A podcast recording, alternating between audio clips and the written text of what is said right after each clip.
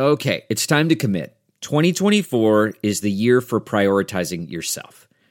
Begin your new smile journey with Byte, and you could start seeing results in just two to three weeks. Just order your at home impression kit today for only $14.95 at Byte.com. Byte clear liners are doctor directed and delivered to your door. Treatment costs thousands less than braces, plus, they offer financing options, accept eligible insurance, and you could pay with your HSA, FSA. Get 80% off your impression kit when you use code WONDERY at Byte.com. That's B-Y-T-E dot com. Start your confidence journey today with Byte. Welcome to Money for the Rest of the Personal Finance Show on money, how it works, how to invest it, how to live without worrying about it. I'm your host, David Stein, and today is episode 160. It's titled, Why Ethical Consumption is a Myth. The home where we recently moved is an outdoor wood burning pizza oven, hand built by the previous owner. Over Memorial Day weekend, our daughter and one of our sons came over to help us prepare and cook our first pizzas in the oven. We realized we were missing two important tools a laser thermometer to figure out if the inside temperature of the oven was sufficiently hot to cook the pizza, and a hatchet to split the hardwood used in the oven. We managed to still cook our pizzas. They turned out pretty good. And we did it by guessing at the oven temperature and using a dull axe to split wood. My brother in law mentioned that he had gotten a laser thermometer at Harbor Freight Tools, which is a store here in our local community. In fact, they have over 700 stores around the country. I only know this because I looked it up after the fact. I'd never been to Harbor Freight. And my initial impulse was just to buy this stuff off Amazon, but I was trying to buy more local. So my son and daughter, we drove to the nearby Harbor Freight Tool store. And I admit, I had never really cared for this store, mainly because I didn't know much about it, but I didn't like how it looked. I've been by dozens of times, and I thought, frankly, it was ugly. It's a rectangular building with a blank steel and brick wall facing the street with no windows. The asphalt parking lot extends to the sidewalk with no landscape buffer, and the signage is red with large white letters and no logo. And I used to be on our, our local town's planning and zoning committee for about eight years. And so I'm some I'm somewhat sensitive, more sensitive than many with some of these architectural issues in terms of commercial buildings. But the, the lettering on the sign is just very, very plain. Seth Godin wrote that fonts are designed in a little tiny box. Fonts tell a story at the same time they deliver the letters you need to tell your story. In other words, there's a backstory. There's metadata when it comes to how a sign is written and the font selected.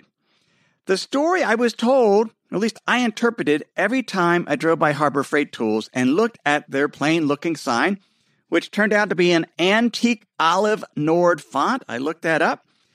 And the story was they did the bare minimum to get this enterprise going, that they were cheap. Now, I suspect others who see the sign see a completely different story, perhaps a discount tool outlet. But I didn't even know they sold tools. I just never considered stopping. I thought with a name like Harbor Freight Tools, they sold equipment to ship and move freight. I envisioned a store full of forklifts, and it had never occurred to me they might have tools until my brother in law mentioned they had a thermometer. So we went in. It was crowded mostly with men, many of them holding advertising inserts and coupons. We quickly found a laser thermometer for $27.99 which my brother in law got his for free. So I figured it was a fair price. It was more than free. And then we stood in front of the axe and hatchet section. The hatchet prices seemed incredibly inexpensive. A uh, one four one fourth pound, oh no, 1.4 pound hatchet with a hickory wood handle was $12.99. It was made in India. And it just, it seemed like it should cost more. And when I see something that seems to cost too little, my first thought is it must be poor quality, but it looked, had a hickory wood handle, looked pretty high quality. The second thing I usually think of is does this product's price reflect all of the cost? In other words, are there negative externalities such as environmental, societal, or other costs that are being borne by others instead of by the manufacturer, retailer, or consumer? In other words, are there, are there corners being cut to keep prices down? In the case of the hatchet, I just didn't know. I, I never really thought about where hatchets were made, hatchets were made, and and I guess India seemed like a logical place, but I don't know how the workers were paid and how how could they deliver a hatchet for fourteen ninety nine. But we decided to buy it, and then stood in amazement at the line at the cash register where men were sorting through dozens upon dozens of coupons to make their tool purchases. We didn't have a coupon, but apparently Harbor Freight Tool is known for their their coupons. There was one gentleman, he had at least 50 coupons he was sorting through, and we chose a different line. Now, Harbor Freight's been around since 1977. It started as a mail order discount tool store by Eric Smidt and his father, Alan in North Hollywood, California. I don't know about their ethics. I don't know how they keep their products that cheap, but it's an example. There we were in a store. I like to be, think of myself as an ethical consumer, but I didn't know. And I bought anyway. There's a book titled The Myth of the Ethical Consumer by Timothy Devinney, Pat Auger, and Giana Eckhardt. And, and they believe that indeed ethical consumption is a myth. They believe it's a myth, and they describe a myth as a form of heroic but uniquely unattainable role model. In other words, the standard is too high, we'll never be able to get to it. So there's a myth.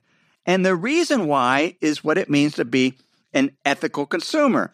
The Oxford English Dictionary defines ethical as relating to moral principles, morally correct. In other words, there's a clear line between right and wrong, good and bad. And when it comes to ethical consumption, we'll see there is not by any means a clear line in terms of is this a right purchase or wrong purchase? It's many, many shades of gray.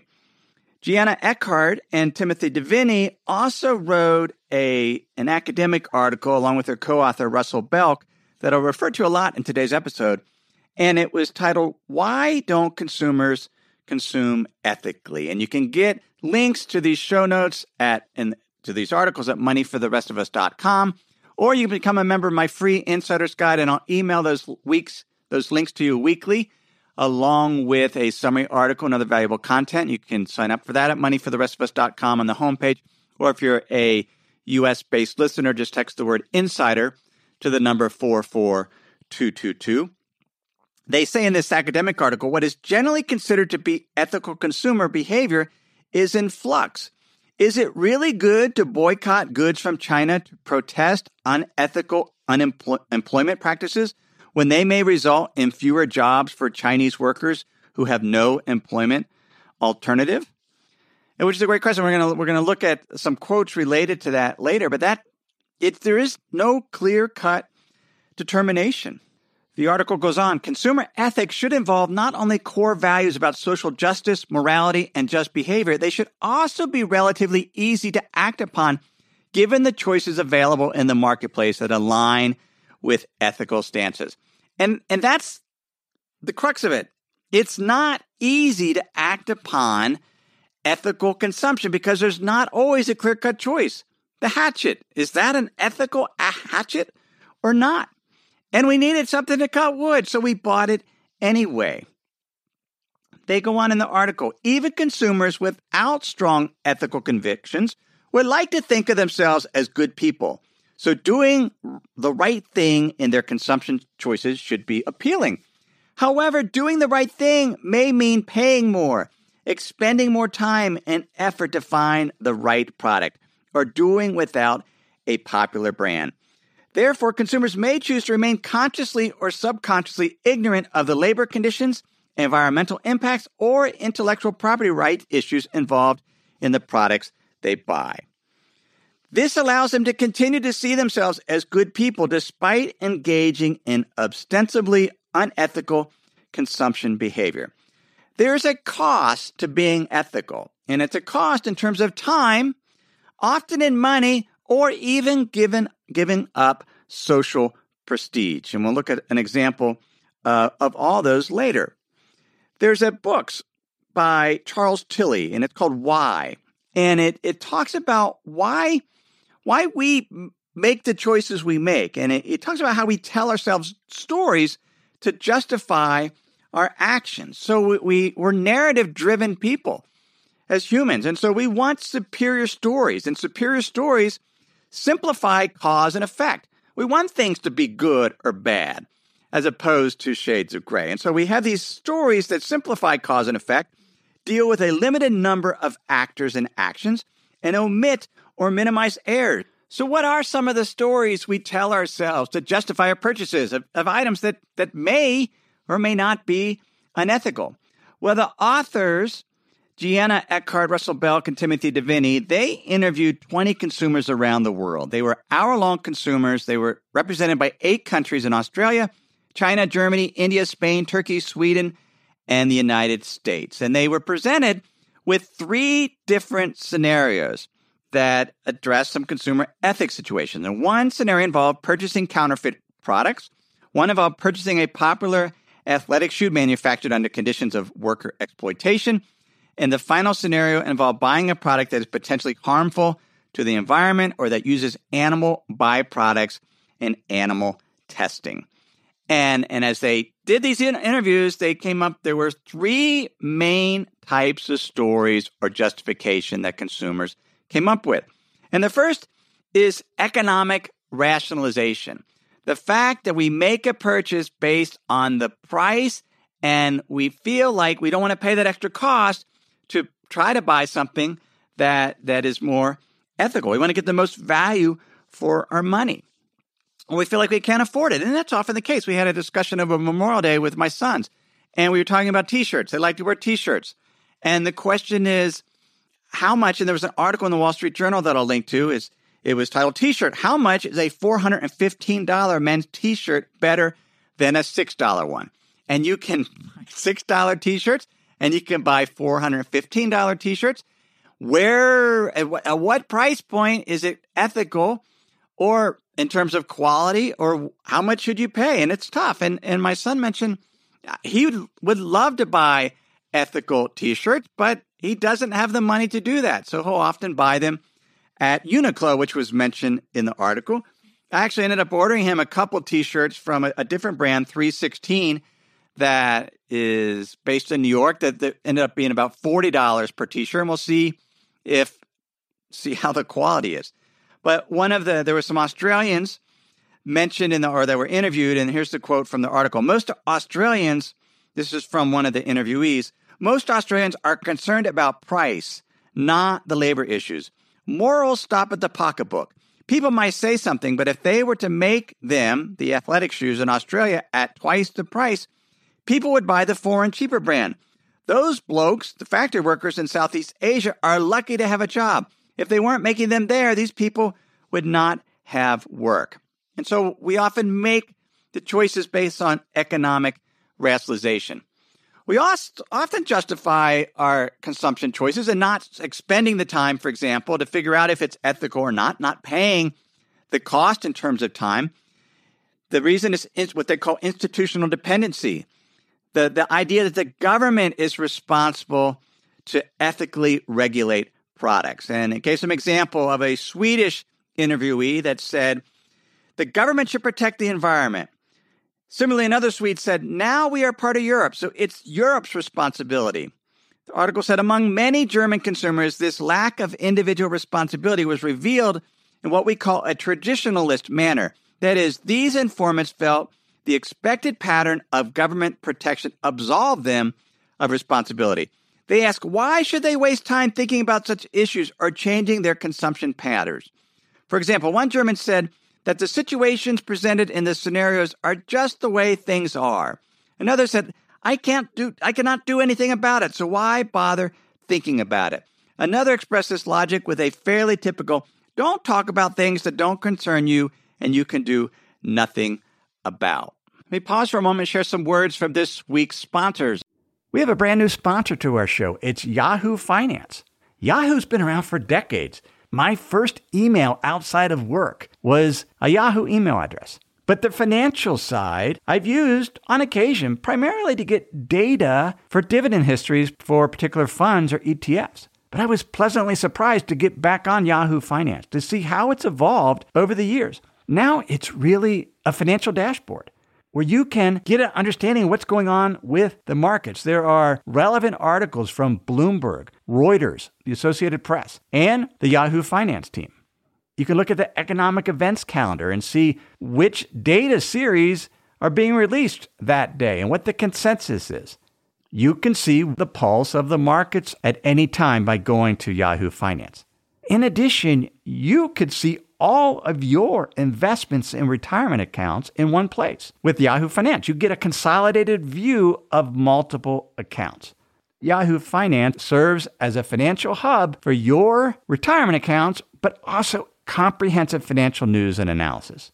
You need to check out Yahoo Finance, particularly if you haven't been there in a while. Check it out at yahoofinance.com. That's yahoofinance.com. If you've been using Mint to manage your finances, you know they shut down several months ago. Well, let me tell you about the budgeting solution, the financial tracking solution I've been using for the past number of months. It's Monarch Money. Monarch Money is the top rated all in one personal finance app. It gives you a comprehensive view of all your accounts, investments, transactions, and more. You can create custom budgets like I've done. You can set goals, collaborate with your partner and now you can get an extended 30-day free trial when you go to monarchmoney.com/david. What I like about Monarch is the ability to customize what I want to see. I have custom budget categories, and then I can go on to the dashboard and see where I'm above trend on some of my spending. I especially like that Monarch will never sell your data to third parties or show you ads. After trying Monarch myself, I understand why it's the top rated personal finance app. And right now, get an extended 30-day free trial when you go to monarchmoney.com slash David. That's M-O-N-A-R-C-H-M-O-N-E-Y dot com slash David for your extended 30-day free trial. A third story that consumers tell themselves to justify purchasing products that may be unethical is what the authors call developmental realism – that some unethical behaviors on the part of corporations must exist in order for macro level economic development to occur, particularly in emerging market nations. An example of an interviewee in China said, normal, it's absolutely normal and natural since it's a market economy. Another respondent in China, to have exploitation of the workers is quite natural. This is the natural adoption of every business throughout the world. A young Chinese woman noted that most people know how Nike shoes are made. It's very normal. Some say it's a good thing. You will be laid off if you aren't oppressed by others. The boss gives money to you. The boss earns money, and then you have money. No one is hurt. Everyone has won. An example from an interviewee in India. What can we do? It has nothing to do with us. Some people earn well, some countries are poor. That is business. It's cheap for them. Nike, if they try to do it in the US, they have to pay more. There's nothing wrong. If they have workers, if they, the workers, had no job, then how would it be? At least they have food to eat. And another Indian acquiesced that basically there are few opportunities to work. Therefore, they, the workers, are satisfied with whatever work they get. Something is better than nothing. Manufacturers take this as an opportunity to give them low wages. In this way, both manufacturers and labor benefit. It's intriguing that all those comments were from individuals in the developing world. And, and that, and, and I, I thought about that. A listener, Noah, sent me a link to a podcast, Econ Talk, in which Russ Roberts, the host, interviewed Elizabeth Pape. And she's the founder of the women's clothing company, Elizabeth Suzanne. And they make all their clothes in the US, their, their higher price point. And they had this discussion. And one of Robert's points was exactly this this economic realism that the, or developmental real developmental realism is how we put it that, that this is what it takes that there's no jobs there and so they're willing to line up and take any job even though the workers might not work in the best conditions and that's just the way the world works. And, and i struggle with that but then again this is why this is not a black and white issue. This is why it's not clear right or wrong, because in fact, that there are jobs being provided. I'd like to think that companies, and I responded to Noah, that uh, it seems to me that there's a happy medium somewhere, that we could pay a little more for shirts and, and then workers could have a better working conditions. Now, another reason, and this wasn't discussed in the article, that we we don't make or think about ethical choices. It's just it's just too complicated to figure out what what is the right choice. And there was a recent article in the New York Times by Tatiana Schlossberg. It's titled "Fig Leaves Are Out: What to Wear to Be Kind to the Planet." And this gets back to materials, the cotton or wool. You know, what is the most environmentally friendly material to wear? And she says buying less is the easiest way to make a difference. But when you do need new clothes, you will usually be choosing among among four major types of fibers: oil-based synthetics, cotton, rayon, and wool. Their environmental trade-offs are so varied that a definitive ranking would be impossible. So she she did the analysis, did the study, and found there wasn't a right answer. That cotton is the best, the most environmentally fent- uh, environmentally friendly product, and and and so that that makes it a struggle when it's just you don't know. It's just too complicated to figure out, and sometimes it's easier to to fi- let let the government do it or let somebody else because it's hard to figure out. There's just and and maybe there isn't even a right answer, and then and a final reason that we often, or a story we tell ourselves, or, or things that we do to justify perhaps purchasing something that may or may not be ethical, is fashion.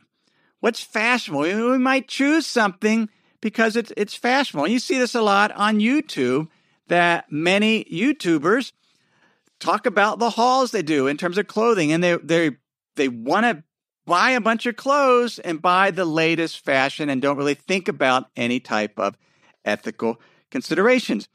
But in, in the, the, article I want to refer, refer to now was by Lucy Kellaway, and it was in the Financial Times, and it was called You Heard It Here First Hold Fast to Your Antiques. She had some antiques, mahogany antiques, a, a desk and a table from her mother. And it was a Georgian demi lune, table in mahogany, so it was, it was a darker brown. She put it up for auction. For three weeks, it didn't get a bid, and on the fourth week, it sold for 42 pounds. Not very much money for a mahogany antique.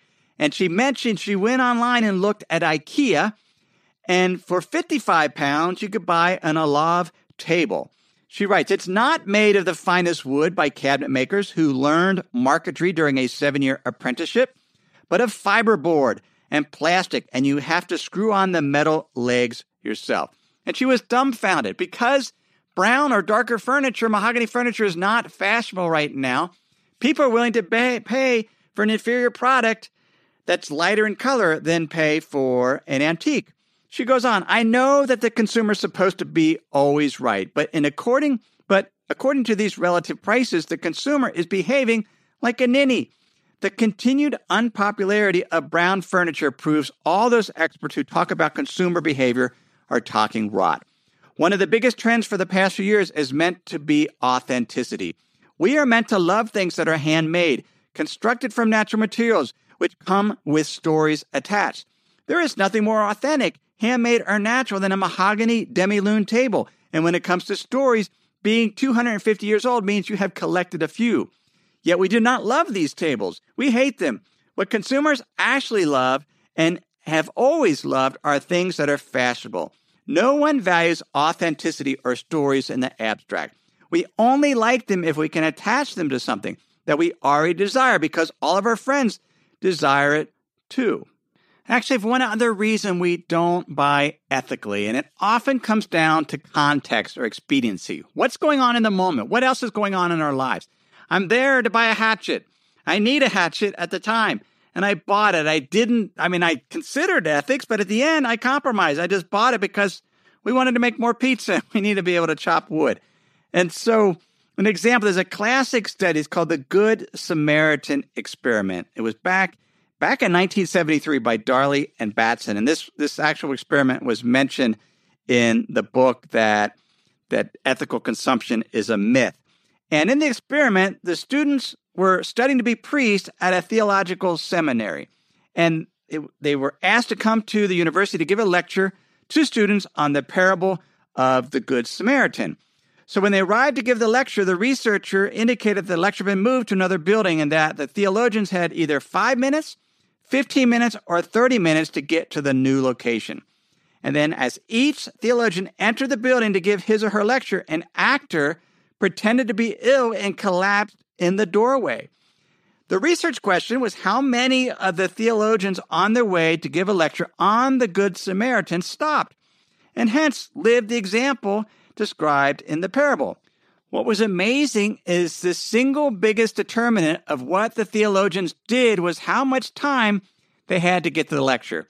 If they had less time, they would just walk by and, not help. And if they had more time, then they were more likely to, to help. And so it depended on the context. And, and our buying choices or our actions often depend on our context. And if if we're pressed for time, we might make a, a less, less ethical choice.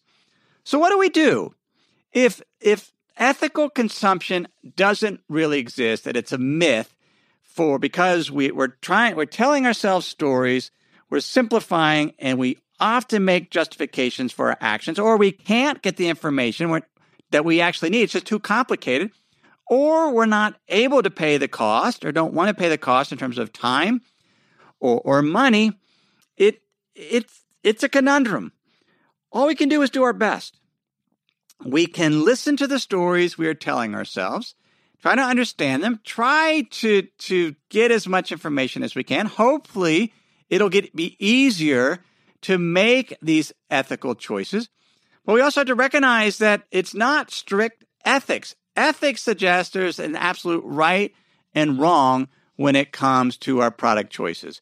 But often there, there isn't. It's not black or white. It's gray. And so it takes context, judgment, and and we just have to kind of muddle our way through, but definitely listen to the stories we are telling ourselves. Now, what is our justification for making this purchase? So at least we recognize why we're buying and, and, and the decision we are making, the decision to buy and what our justification for making that particular purchase decision. Now, it could be it's easier to say, well, just don't buy, but actually buying helps the economy. It helps the economy grow. We had the example recently that we we've mentioned moved in this house. Well, we it needs some some painting done inside, and Laprel, like her her Idaho roots says, do it. I, we should do it ourselves. We shouldn't spend the money and hire a painter and because that's how she grew up. You just did things yourself.